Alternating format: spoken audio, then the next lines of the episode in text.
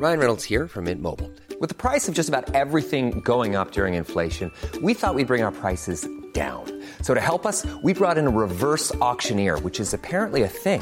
Mint Mobile unlimited premium wireless. Ready to get 30, 30, bit to get 30, bit to get 20, 20, 20, bit to get 20, 20, bit to get 15, 15, 15, 15 just 15 bucks a month. So, Give it a try at mintmobile.com slash switch. $45 upfront for three months plus taxes and fees. Promo for new customers for limited time. Unlimited more than 40 gigabytes per month. Slows. Full terms at mintmobile.com.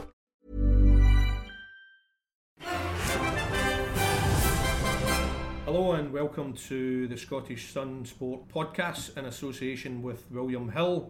I'm Derek McGregor. Joining me is David Friel. Scotland has two crucial World Cup qualifiers coming up against Lithuania on Saturday night, Slovakia away on Tuesday night.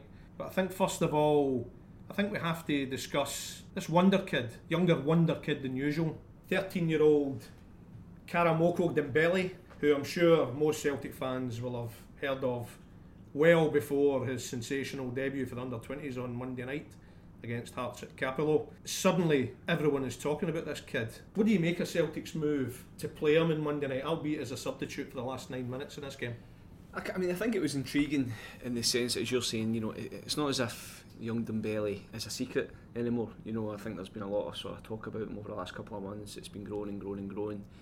And then there's been more and more YouTube clips surfacing on the internet, and I think anybody who spends even a second, you know, ten seconds watching this kid realises he's something special. I've seen a lot of showreels over the years, and I've seen a lot of you know wonder kids, but I don't think I've ever seen anything like this in my life. I know Gordon Dalziel was on on Radio Clyde the other night saying exactly the same. That you know he sat and watched it for 20 minutes, was mesmerised.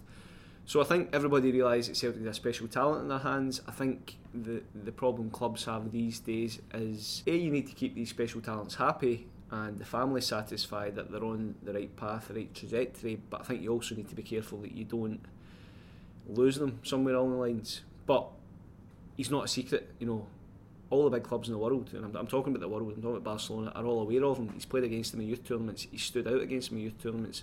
Every English club in the land knows exactly about him. So I think Celtic probably just felt that the time was right to just let him get a little taste of a higher level. I, I- do think there has to be a bit of perspective in the sense it was an under 20 game in name, but if you actually looked at the two teams, it wasn't really an under 20 game because international week, both squads depleted. Celtic had a very young team out, you know, got a lot under 15s in the team, which is where young Dembele's playing just now. Hearts similarly, so I think at 3 1 up, I don't think putting him on for eight minutes is any harm. I don't think any harm done. I know people are talking about Duque and all that sort of stuff. I, I don't I don't have a big issue with that. The game was done. He went on a couple of touches of the ball. Speaking to people that were there, he looked apart. He looked fine. So I don't think there was anything any doubts over his, his, his safety in that sense. I think it was just to, to let the kid know that you know we've got high hopes for you here. We're going to give you a taste. We're going to bring you on. I think anybody watching him, watching the showreels, can can see that uh, we're talking about a really special talent here. I mean, to call him a prodigious talent would be understatement. And, you know, Celtic will argue that they played him on merit, but how much do you think also this was a calculated move? Uh, There's a lot of cynicism in football, but, you know, do you think there are other motives behind playing him? I, don't know if there's other motives. I, do think, I, I, as I spoke about, that you know, you, have to see with these special talents. These special talents attract people and attract money and attract clubs. So at some stage, Celtic have to say, right, here's our pathway. I mean, I mean, let's be honest. Karamoko Dembele won't be playing for the under twenties. Maybe not again this season. Maybe not even next season. It was a one-off for me. They're trying to obviously bring him through, give him a taste of things. So it, it was it was the right time to just you know, eight minutes. What's eight minutes? What, what harm is it doing? It's not doing any harm. It lets the player and his parents know that Celtic do have high hopes for him. And okay, it's, it's, it's led to a lot of headlines, a lot of coverage, but that was going to come eventually because anybody, I mean, I, I- looked through his, his YouTube stuff yesterday, you probably talk about a million people have watched it already. So Mm. this is a kid who is attracting headlines, is attracting interest because he's a precocious talent. And let's be honest, I mean, his appearance as a sub, it does Celtic no harm on a worldwide basis as well because it gets people talking about Celtic. Yeah, I mean- I mean- that- you know that, that that's that brings me back to the kind of question I've been calculated. Listen, clearly the kid is a remarkable talent for his age, but Celtic aren't stupid either. They're aware of you know social media attention alone this would bring to the club as well. Yeah, but I also think that in, in 2016, you know, for example, mean, somebody mentioned it this morning. Michael McGlinchey played a first team game, I think, when he was 15, a friendly. Paul George was exactly the same. Mm. Okay, Dembele's a couple of years younger, but is under 20 game, which, as I said, pretty much doubled his under 17, under 18 game. So, but because he's so young and so small and so gifted, it's going to attract attention, especially in 2016, where social media just takes over. I mean, within um, as news broke in, in, in, Monday night, we were both at a voting dinner, but you know very quickly I was getting phone calls yourself, and it, be, it became apparent that this boy Mike actually got on the pitch, and he did. You know, we had, we a photographer scrambled there. We were you know, speaking to different people, trying to get a kind of a handle on what was actually going on. But that night, you know, when I went home after being well fed at the voting dinner, you look online and the trending topics were Kim Kardashian and a couple below him was Karamoko Dembele, which must have been absolutely crazy for this little kid this little boy, basically 13 year old, to try and take in. But he's obviously got a special gift, and anybody, you know, on Tuesday I was, I was speaking to a lot of people who've seen him as a young boy and say that he is, eh, I mean, he is that special. It would take a lot to be distracted from Kim Kardashian, to be fair. I mean, it's a remarkable story, however you want to look at it, cynical or, or, or otherwise. I mean, but let's be blunt here. Will this kid ever play for Celtic's first team? Because, from what I can understand, they have two years to kind of do everything they can to keep hold of him. As far as I know, he's on a D form, which I think at the end of every season has to be renewed. Mm-hmm. And as we've already stated today, all the biggest clubs in Europe are on his case mm-hmm. now. They'll be after him. Realistically, can Celtic keep him till 15, which I think is the earliest they can then start discussing a pro contract with him? And even then, it's going to be hugely difficult. I mean, I th- you know, it's, it's an impossible question for us to sit and answer here. Uh, for me, it's up to it's up to the young boy himself and his family because all Celtic can do is what they're doing just now. Give training facilities. I've obviously got him in St Ninian High School set up. He trains every day at Lennoxtown. Obviously, Brendan Rodgers, I think, is, is aware of him and speaking to him. Celtic obviously try to fast, not fast track him, but give him a little taste under 20s. They're paying attention. I don't think they can do any more. It's up to the boy. He's going to get offers let's yeah. not be naive about and it. Let's not be in his family. It will because every club in the land, especially now, you hear stories all over the place. I'm sure every single club in England, every top club in England, and Barcelona and everybody else, because he is that special when you look at the videos. Will be after this kid. It's up to him. Uh, you know, I would like to think, and there is the obvious comparison. People are already saying Islam Feruz, Islam Feruz. I don't think he was well advised. Neil Lennon was on record as saying he was badly advised, and I think Islam Feruz has made a mess of his career. I would like to think that this boy has better people around him potentially than Islam mm-hmm. ever did. You know, speaking to guys who know him very well yesterday, they, they seem to be of that opinion. He's got really, you know, a, a, strong family base there. He's got coaches who have known him since he was five or six who look out for him as well. I think Celtic will do everything, and the teachers at St Ninians will do absolutely everything to try and keep himself, keep him grounded. But ultimately, it's up to him. If the time comes and he feels I'm better going to Man City, I'm better going to Man United, I'm better going to Barcelona, I don't think Celtic can do much about for, it. Of course, for the benefit of those listening who who won't know Islam Feruz, Islam Feruz, of course, was a, a similar kind of type wonder kid at Celtic who eventually got his head turned, was spirited away, uh, left for Chelsea before he'd made a kind of first team impact for us. But from what I can understand, Chelsea paid handsomely to get him. As you say, now there's been incredible attention on the kid Celtic will be hoping his family, indeed the kid himself, even at 13, doesn't change dramatically, don't change their thinking about Celtic, and does indeed stay with the club. Yeah, and, and that's that's what I'm saying. And that, that over the next two or three years, it will play itself out. And, and I think these are the, the crucial the crucial period in any footballer's career because there are distractions. He's getting a bit older. He's getting into the, the, the time of life where, you know, in, in age old Scottish fashion, drinking girls and suddenly football doesn't become you know I think with his talent it'd be a shame if it was wasted but nobody can say for sure as a 13 year old third year pupil that it won't. So I think all Celtic can do the people around him is give him good advice try and keep him the straight and narrow and then see where that, that, that takes him because you know he won't be the first wonder kid not to make the most of his talent and you never know. Uh, maybe maybe he won't grow. Maybe it will grow. Maybe it's you know it's the unknown. But given his talent, I think you know he has every chance of making it in football. You have provided a fascinating insight into the kid and today's Scottish Sun. You've spoken to his first coach, gentleman by the name of David Feeney from Park Villa Boys Club, Glasgow-based club, and you know it's particularly interesting that you know he's saying that from the first minute he saw him, he was thinking this kid's unbelievable. So clearly, it's no surprise to him whatsoever that already he's made some kind of breakthrough at Celtic. Mm. I mean, there was. I mean, I mean, David was, was, was very generous with his time, and you know, it'd be great to interview him every week because he, he, he speaks in headlines for us. You know, talking about um, a young boy nutmegging the midwife and everything. kind of, but but there was so many, and, and even even it was a mini kickers program, which is you know it's, it's four and five year olds going and they'll just try to get used to having a ball and not using their hands and everything. He's talking about how some some of the little kids and they are just little kids were struggling to control it with their feet and try to use their hands, whereas young Karamoko was just doing keepy uppies and th- volleying the ball up into the air and killing it as it came down and just they said it was just it's, you know people actually just turned up to watch their games.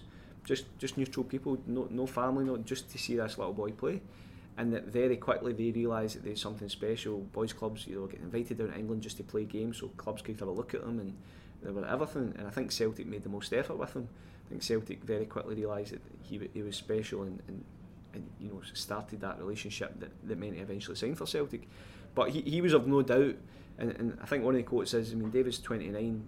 He said he started coaching when he was probably early 20s. He said he can coach for 40 years, and he'll never ever see another talent like that in his life. He said it was just incredible and and sometimes you know I'm a I'm a great believer in this. You know, I, I, you know there are debates about you can make the most of your talent and, and ten thousand hours and all that sort of stuff. I agree with that. You can, but I also think people are born with a talent, yeah, born with a gift, and, and I think he's clearly one of them.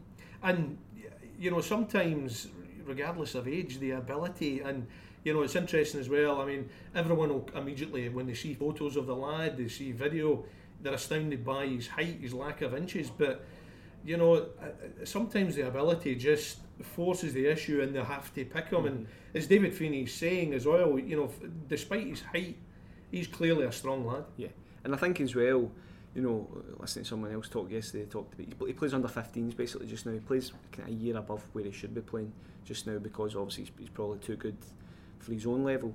And that I think he does get rough treatment. You know, as I'm saying, he's a third year, so um, you know, if you get into third, fourth year, fifth year, people are actually starting to get a bit more physical and I think he does get some rough treatment at times. But by all accounts, he's quite a hardy wee boy, and he just gets himself up, gets on the ball again, and just keeps going again. And, and the one thing I was going to say, Derek, he's very, very small. I mean, very, very small. But he's, he's also, but he's also solid. If you look, you know, he, he's got the build of a footballer. So I think naturally he will get a little bit bigger, but he's also got that low centre of gravity and that balance. And I know we're talking about a 13 year old kid here, but he stands out in that sense. I don't think he's, he's he's this little slight guy that'll just get bullied off the ball. I mean, he's probably he's probably the only one at Celtic will be looking up to Patrick Roberts. I that's the thing, you know. You know, I mean, it's I, I think if they did a, a, profile of the kid and asked him for his favourite meal, it's bottled milk and farley rusks, isn't it? I mean, it's quite astounding. I mean, it's it's a, it's a brilliant story, and you know, you're fascinated to see how he progresses. You know, and. Uh, certainly with his ability, you can only hope that Celtic ultimately can get the benefit of him mm. at a first team level. Like Sunsport on Facebook for all the Scottish football latest.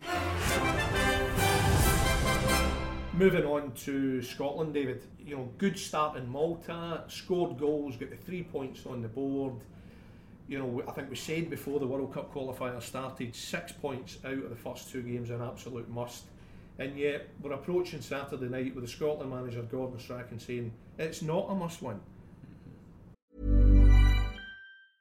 I'm Sandra, and I'm just the professional your small business was looking for. But you didn't hire me because you didn't use LinkedIn jobs. LinkedIn has professionals you can't find anywhere else, including those who aren't actively looking for a new job but might be open to the perfect role, like me. In a given month, over 70% of LinkedIn users don't visit other leading job sites. So if you're not looking on LinkedIn, you'll miss out on great candidates like Sandra. Start hiring professionals like a professional. Post your free job on linkedin.com/people today. Hi, I'm Daniel, founder of Pretty Litter. Did you know cats tend to hide symptoms of sickness and pain? I learned this the hard way after losing my cat Gingy. So I created Pretty Litter, a health monitoring litter that helps detect early signs of illness by changing colors, saving you money and potentially your cat's life. Pretty Litter is veterinarian developed, and it's the easiest way to keep tabs on your fur baby's health right at home. Go to prettylitter.com and use code ACAST for 20% off your first order and a free cat toy. Terms and conditions apply. See site for details. What, what do you think he's thinking is behind that? Totally disagree. I, th- I think he's trying to play down. I think he's, he doesn't want to say to the players, or sorry, say in public, we need to win this game because Scotland don't win this game. Then it's a case of well, is that it over? But if Gordon Strachan isn't saying privately to his players that this is a must-win game, then I'd be stunned because it is a must-win game. Mm. In, in any qualification campaign, you pretty much need to win your home games, all your home games, and then take something away to have any chance of qualifying. Now, in terms of difficulty of Scotland's home games, I'd say England's number one, then Slovakia, then probably Slovenia, then Lithuania, then Malta. So it's your second easiest, and I'm, I don't want to disrespect Lithuania, it's your second easiest home game. If Scotland aren't winning their second easiest or, or less difficult home game, then there's not a chance Scotland will go to Russia. Not a chance. So eh, Scotland need to punch above their weight. They're not first seeds, are not second seeds. They need to punch above their weight to even get a playoff. So is beating Lithuania, sorry, drawing with Lithuania good enough? No chance. Not a chance. Mm. This has to be a win. I, I would even say that avoiding defeat in Slovakia is almost a must if, if Scotland have got any chance here. Well, there is a view that seven points out of the first three games is also a must. First things first, we'll, we'll, we'll discuss Slovakia away uh, soon enough, but Lithuania and, and Saturday night has certainly the potential to be a difficult game, a mm-hmm. frustrating game. Because if nothing else, they, you know, if you consider Lithuania teams before or in the past, you know, physically they're quite strong. Mm-hmm. They really could make this a tough game for us. Yeah, and, and they've also got a manager who is Edgaras Jankauskas, obviously Scottish football fans know from his time at Hearts. He played for Porto, he played under Jose Mourinho. He's won the Champions League, won the UEFA Cup.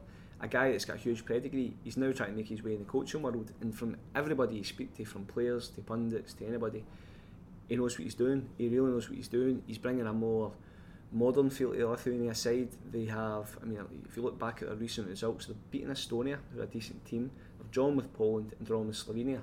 There was a loss in there as well. I can't remember who it was against, but that's the last four games really since Jankauskas took over. So he clearly knows what he's doing. I think Slovenia are a decent side for me. Slovenia, yep. Slovenia will give Scotland hard games, home and away. Yep. So, and it took a 90th, I think it was 93rd minute equaliser for them not to avoid, um, sorry, to avoid defeat in Lithuania. So, I, I don't think this will be a, an easy game by any stretch of the imagination but it's one that Scotland have to win. I, I, don't care what anybody says, must win, but Scotland have to win this game. Gordon Strachan can say a point, maybe maybe good enough, and, and it's the whole kind of, well, that may be an important point the the campaign. Scotland need to be beating teams like Lithuania at home. It's a fact.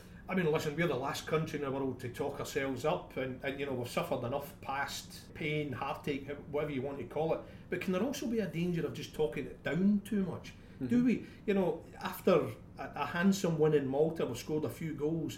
Should we also, you know, maybe talk ourselves up and, and maybe a bit more expectation to it?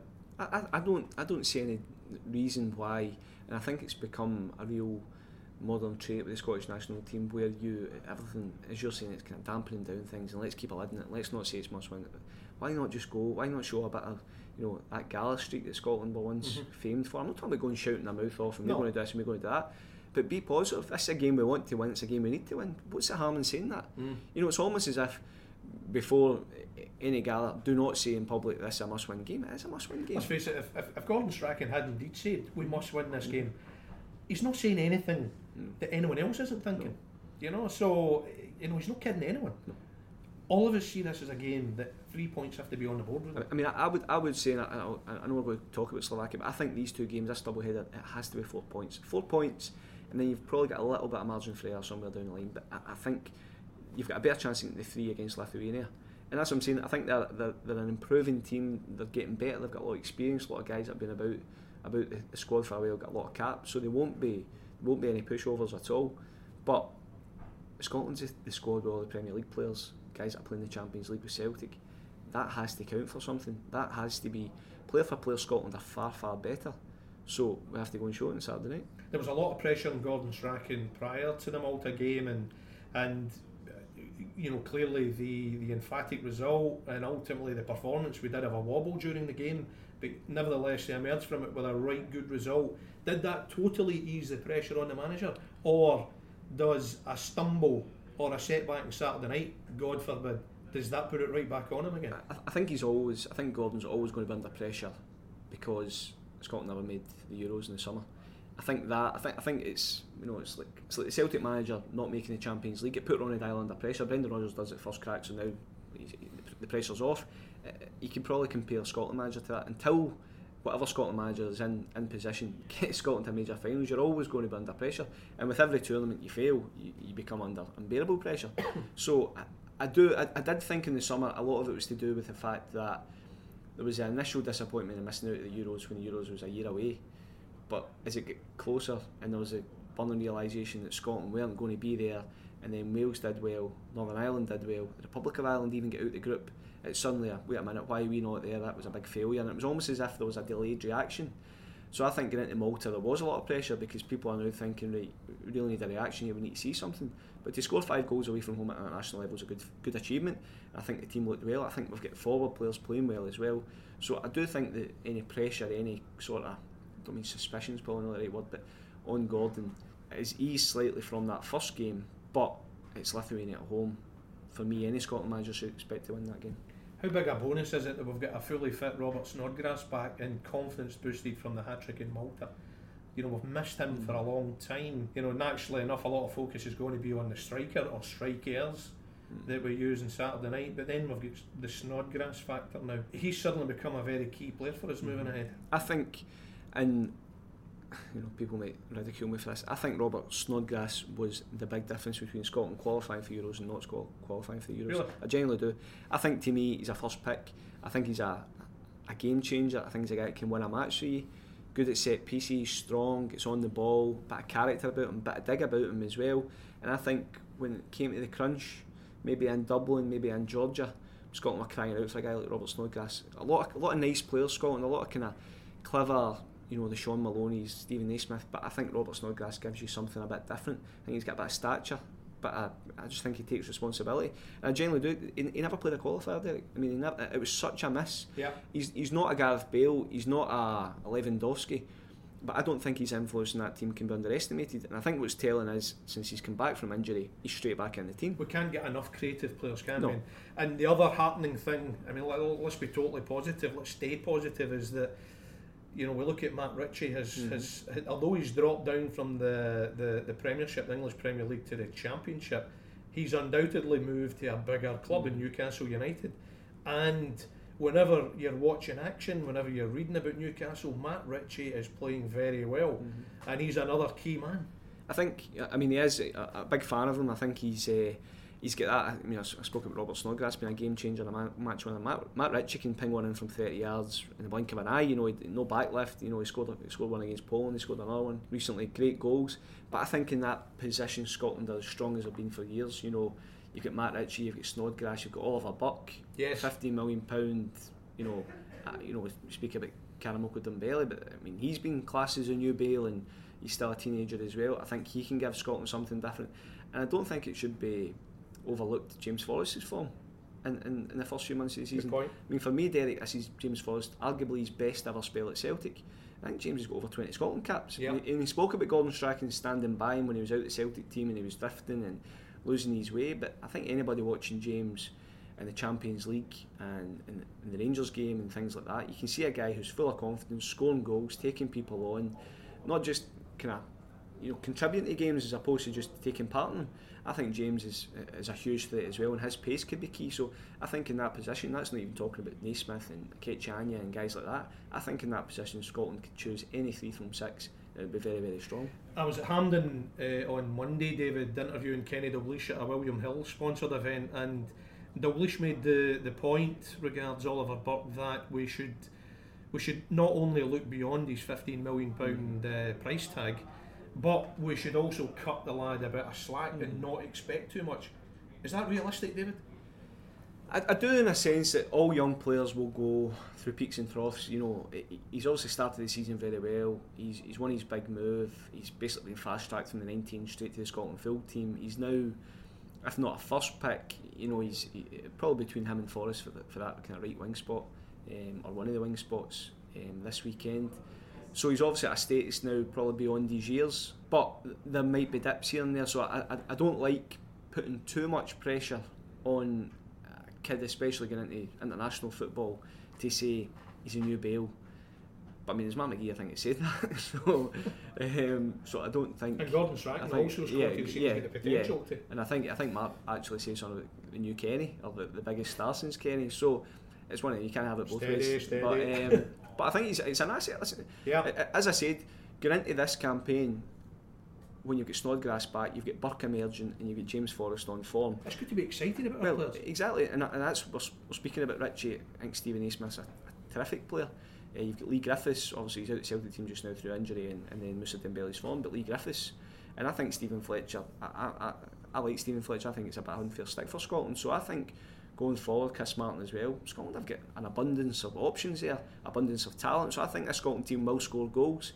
My big concern about the other end. You've been leading the way with coverage of Lithuania, uh, David, for uh, the Scottish Sun since they flew in very early Mm-hmm. to Glasgow for this game. You know, the, the couple of days that you've been dealing with them, do you get a, a quite a sense of a quiet confidence about Yeah. them? They could shock Yeah, yeah, definitely. Because I don't, I don't think. I, mean, I think Jankauskas has been clever in the sense that he's, he's spelled out to his players that we've got high hopes for the future. I want to build something here. We want to get to finals one day, but I think he's also taking the pressure off them and, and- and speaking about you know I want you all on board with me. We'll take it bit by bit. You know what? Why not? Why not go and just you know go to Hampden, play your normal game. What have you got to lose? I would expect Scotland to win. Nobody gives us a chance. But I don't think they'll just sit in. I don't think they'll sit in and defend like you've seen maybe teams come to Hampden in the past. I think Lithuania will have a go. And it's a different type of challenge for Scotland. Finally, David, we, have to discuss the game against Slovakia and Trnava. Obviously, it's impossible to, to properly discuss it before we know how Scotland have gone against Lithuania. But presuming we can get you know we get a win on Saturday night, does that then make it very realistic for us to, to, to, to go to Slovakia and hope for at the very least a draw? Yeah, I, and I think so. And I think for me, and, and this is me, um, and maybe that's you know, but c- come the Scottish, the Scottish national team, we shouldn't count our chickens. Yes. But this is me thinking that we'll beat Lithuania and we'll beat Slovenia at home. This, uh, for me, the head-to-head with Slovakia is going to be crucial. If Scotland get upper hand in that, get four points out of six, or you know beat the goal difference or whatever, then I think we've got a huge chance of finishing second. I think England will win the group. I don't care about Sam Allardyce thing. Obviously, it probably doesn't help them. England will win the group, right? That, for me, that's a given. So it's between Scotland, probably Slovakia and Slovenia, for um, second spot. And I think if we can get a, a draw from Slovakia, it would be a huge step forward to that, a huge step forward because they would then have to come to Hampden and to try and get a result. I would take three points, but you know I would settle for one. David, as always, thank you for your valued insight.